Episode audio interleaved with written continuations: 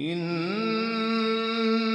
هذا القرآن يهدي للتي هي أقوم.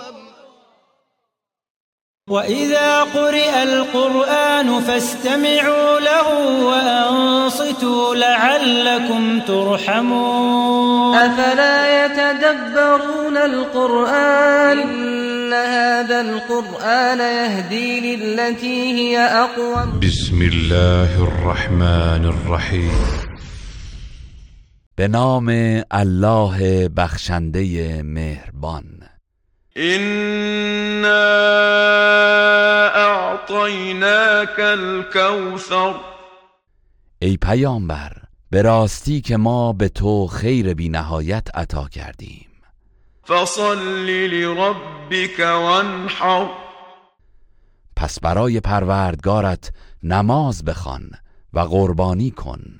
إن شانئك هو الأبتر. بدون شک دشمن تو بریده از همه خیرات و برکات است. إن هذا